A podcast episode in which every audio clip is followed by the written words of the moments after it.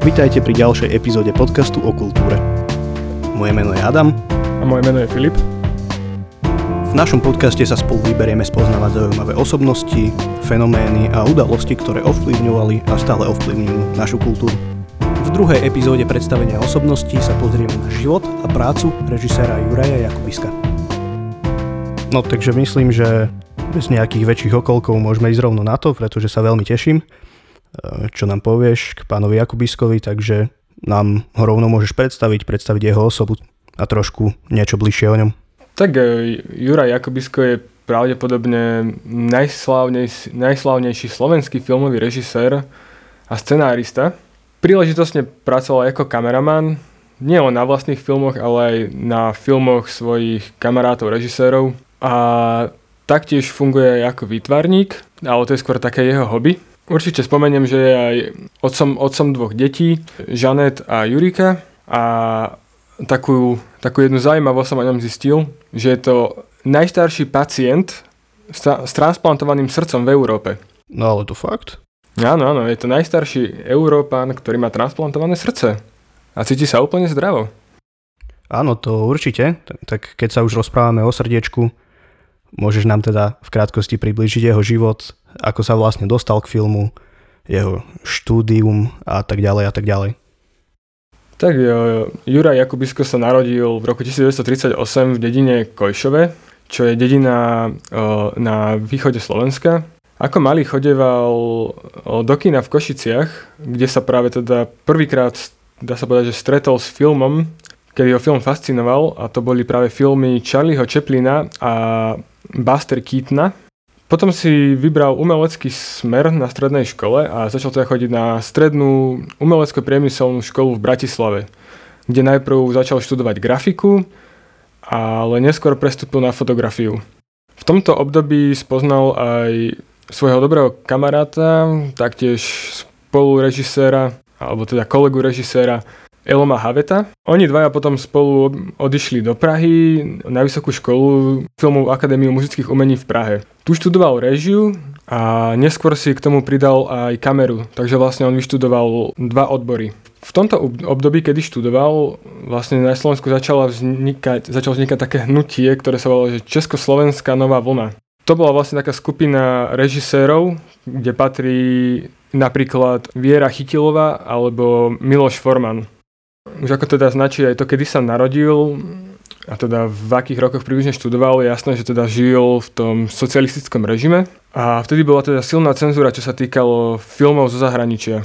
Ale mal jedno veľké šťastie, že počas štúdia na tej vysokej škole mali prístup filmom nejakých zahraničných režis- režisérov, ako bol napríklad Federico Fellini, Truffaut alebo Godard.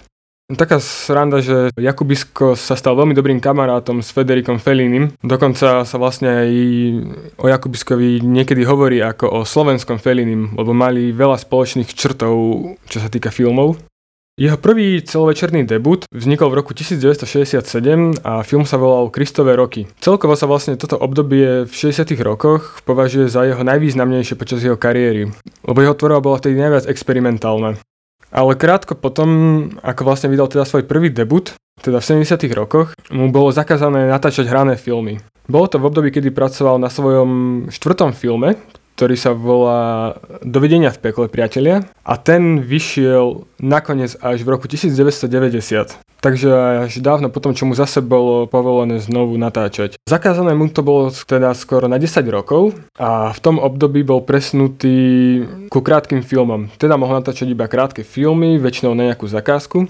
Z tohto obdobia by som spomenul dva krátke filmy. Jeden je Stavba storočia, kde mu hudbu skomponoval Marian Varga spolu s jeho kapelou Collegium Musicum a taktiež film Bubeník Červeného kríža, kde zase spolupracoval na hudbe s Dežom Ursinim. V tomto období sa mu narodila aj prvá cerka so svojou prvou ženou a potom sa na scénu vrátil v roku 1979 so svojím filmom Postal dom, zasať strom, ale tento film mu bol pridelený, scenár mu bol pridelený. Takže vlastne nemôžeme sa baviť úplne o jeho vlastnom filme.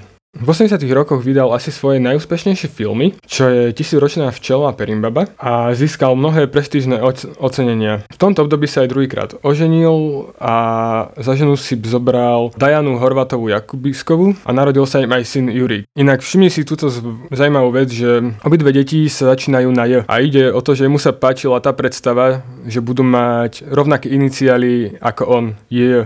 Uh-huh. V 90. rokoch so svojou ženou zakladajú produkčnú spoločnosť J&J Jakubisko Film a odvtedy všetky filmy vyšli teda v jeho vlastnej produkcii, alebo teda v produkcii jeho ženy, ktorá vedie práve túto produkčnú spoločnosť. Čo sa týka nového milénia, doteraz natočil iba dva filmy, to je Post Coitum a Batory. Uvádza sa, že tento rok, aj keď som nenašiel dátum premiéry, by mala ešte výjsť Perimbaba 2. Áno, áno, o tom, som, o tom som niečo počul, som to niekde zachytil, že také niečo sa plánuje. No, nevedel som dohľadať teda nejaký konkrétny datum premiéry. Našiel som jeden, že 3. decembra, ale nikde som nenašiel žiadnu inú zmienku, že by sa tak naozaj stalo. Tak je možné, že ten film sa možno aj presunie na budúci rok. No dobre, už si tu spomínal teda nejakého diela. Vieš nám vypichnúť zo pár takých e, najvýznamnejších, ktoré ho najviac posunuli, alebo sú tam nejaké jeho charakteristické znaky najviac viditeľné?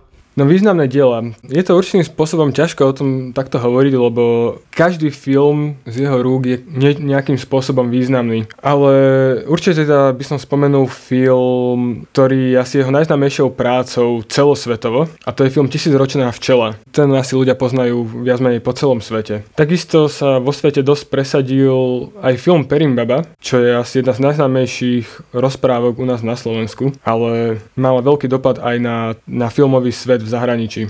U nás určite veľmi populárna komédia, ktorá zase nezožala taký veľký úspech v zahraničí je Nevera po slovensky. A v roku 2008 vydal film, ktorý bol v tej dobe najdrahším filmom v histórii Slovenska. A to je film Bátory, ktorý taktiež zožal pomerne veľký úspech vo svete, aj keď kritici k nemu neboli úplne najviac priklonení. No, ale každopádne, aj keď som vypichol teda nejaké filmy, určite by som nehovoril o nich ako o nejakých jediných zaujímavých a dobrých. Ja si myslím, že celkovo si napozerať celý ten jeho zoznam filmov môže byť pre človeka veľmi prínosné. Mhm, takže pravdepodobne lepšie ako rozprávať sa o samostatných jeho filmoch sa bude lepšie rozprávať o tých jeho nejakých charakteristických črtách jeho tvorby. K tomu nám vieš niečo povedať, vieš nám to približiť? Najlepšie to asi približím citátom, ktorý povedal Federic Fellini, teda talianský režisér, ktorý bol veľmi dobrý Jakubiskov kamarát. A ten citát znie asi takto. Nie každý z nás má to šťastie mať Jakubiskovo oko, ktoré dokáže vidieť záhadné, neočakávané a fantastické, dokonca aj v každodennom obyčajnom živote. Tento citát vlastne hovorí o tom, že Jakubisková tvorba je akoby takým magickým realizmom. To znamená, že on sa rád hrá s bežnými situáciami zo života, ale on rád robí to, že on tam hodí ten nejaký nejaký zázrak alebo niečo záhadné, niečo neočakávané, čo by človeka aj možno napadlo, že bola by sranda, keby sa to stalo, ale v jeho filmoch sa to naozaj stane. A práve tam sa ten realizmus vtedy transformuje naozaj tak niečomu fantastickému, čo obohatí ten každodenný obyčajný život. Uh-huh, takže sa tam v podstate ako keby prelínajú dva svety že je to naozaj, ale pritom je tam aj taká tá rozprávková zázračnosť. Áno, o, napríklad film Perimbaba, ktorý môže byť teda viacerým poslucháčom známy, funguje na takých dvoch rovinách. Existujú tam dva svety. Jeden svet je ten pozemský, ten reálny, kde sa dejú tie bežné veci, ako by sa naozaj diali. Ľudia tam majú normálne problémy, aké poznáme Áno, láska, ja neviem, chudoba, hlad, práca. A potom existuje ten druhý svet, už ten fantastický, čo je vlastne ten svet Perimbaby, ktorá, sne, ktorá sneží, ktorá sa stará teda o toho hlavného hrdinu, ktorý si nakoniec teda vybere to, že chce ísť na zem žiť, lebo sa zamiluje. A takéto, takéto momenty môžeme teda hľadať viac menej vo všetkých filmoch. Vždy sa tam teda objaví niečo fantastické, neočakávané, záhadné. Jakubisko mal tak, takisto ešte rád aj, aj taký prvok, ktorý využil v troch filmoch a to je Lubosný trojuholník. Oh. Má vlastne takú, on to nazval trilógiou, lebo má tri filmy, ktoré sa zaoberajú práve touto tematikou. Bola to teda taká taká voľná trilógia o slobode a on ju nazýva trilógia osudu a šťastia. Stalo, tento prvok použil vo filmoch Vtáčkovia, siroty a blázni z roku 69, čo bol jeho, čo bol jeho tretí film v poradí, ktorý kedy natočil, celovečerný. To bolo ešte za študentských čas, nie? To už bolo po vysokej škole. Aha, uh-huh. To bolo tesne tak po vysokej škole. Potom prišiel s filmom v 89., teda o 20 rokov neskôr, a to je film Sedím na konári a je mi dobre. A túto trilógiu uzavrel filmom Lepšie byť bohatý a zdravý, ako, ako byť chudobný a chorý. A to, to vyšlo v roku 99. Ešte jedným veľmi obľúbeným prvkom v jeho tvorbe sú, sú ľudové prvky. Teda odevy, zvyky, všelijaké tie slávnosti, ktoré, ktoré mávajú na dedinách. Hudba. Tým, týmto sa veľmi rád inšpiroval, lebo veď vyrastal v takom prostredí. Bol ovplyvnený teda z domova, z dediny. No a teda keď si spojíme všetky tieto rôzne prvky, tak nám vlastne vznikne taký jeho vlastný svet, kde sa bije veľmi teda ten skutočný život s tým svetom fantastickým. A dokážu, dokážu kooperovať spoločne. Takže ty si už spomínal, že Jakubisko je teda veľmi oceňovaným autorom nie len u nás doma na Slovensku, ale aj v Európe. S tým sa určite spájajú aj nejaké ocenenia. Myslím, že takto ku koncu podcastu mu aj my môžeme vzdať takto trošku poctu a pripomenúť si nejaké jeho významné ocenenia. Vieš nám o nejakých povedať, nejaké nám približiť? Tu ťa musím v prvom rade opraviť, lebo povedal si teda, že nie len na Slovensku, ale aj v Európe. Ale to je len v Európe, ale to je vo svete. Mhm. On, o ňom sa hovorí dokonca aj ako o najlepšom režisérovi 20. storočia. A to sa myslí globálne. Samozrejme, tu na, za toto žiadnu oficiálnu cenu nedostal, pokiaľ viem, ale tak sa to o ňom hovorí. Ale čo, čo môžeme povedať je to, že dostal dokopy stovky ocenení za svoj celý život. Dostal nejedno ocenenie za celoživotný prínos svetovému filmu. Získal rôzne ocenenia v zahraničí, ktoré sa týkali či najlepší film roka, či najlepší umelecký počin za nejaký dlhodobý prínos. A neviem čo všetko, je to strašne veľa, vrajím sú toho stovky. Na, naozaj, že stovky za tie roky, čo dostal. A môžeme sa baviť a môžeme sa baviť o oceneniach naozaj z celého sveta, z Talianska, Francúzska, z Kanady, z Argentíny, ja neviem, skade všetko, aj z USA.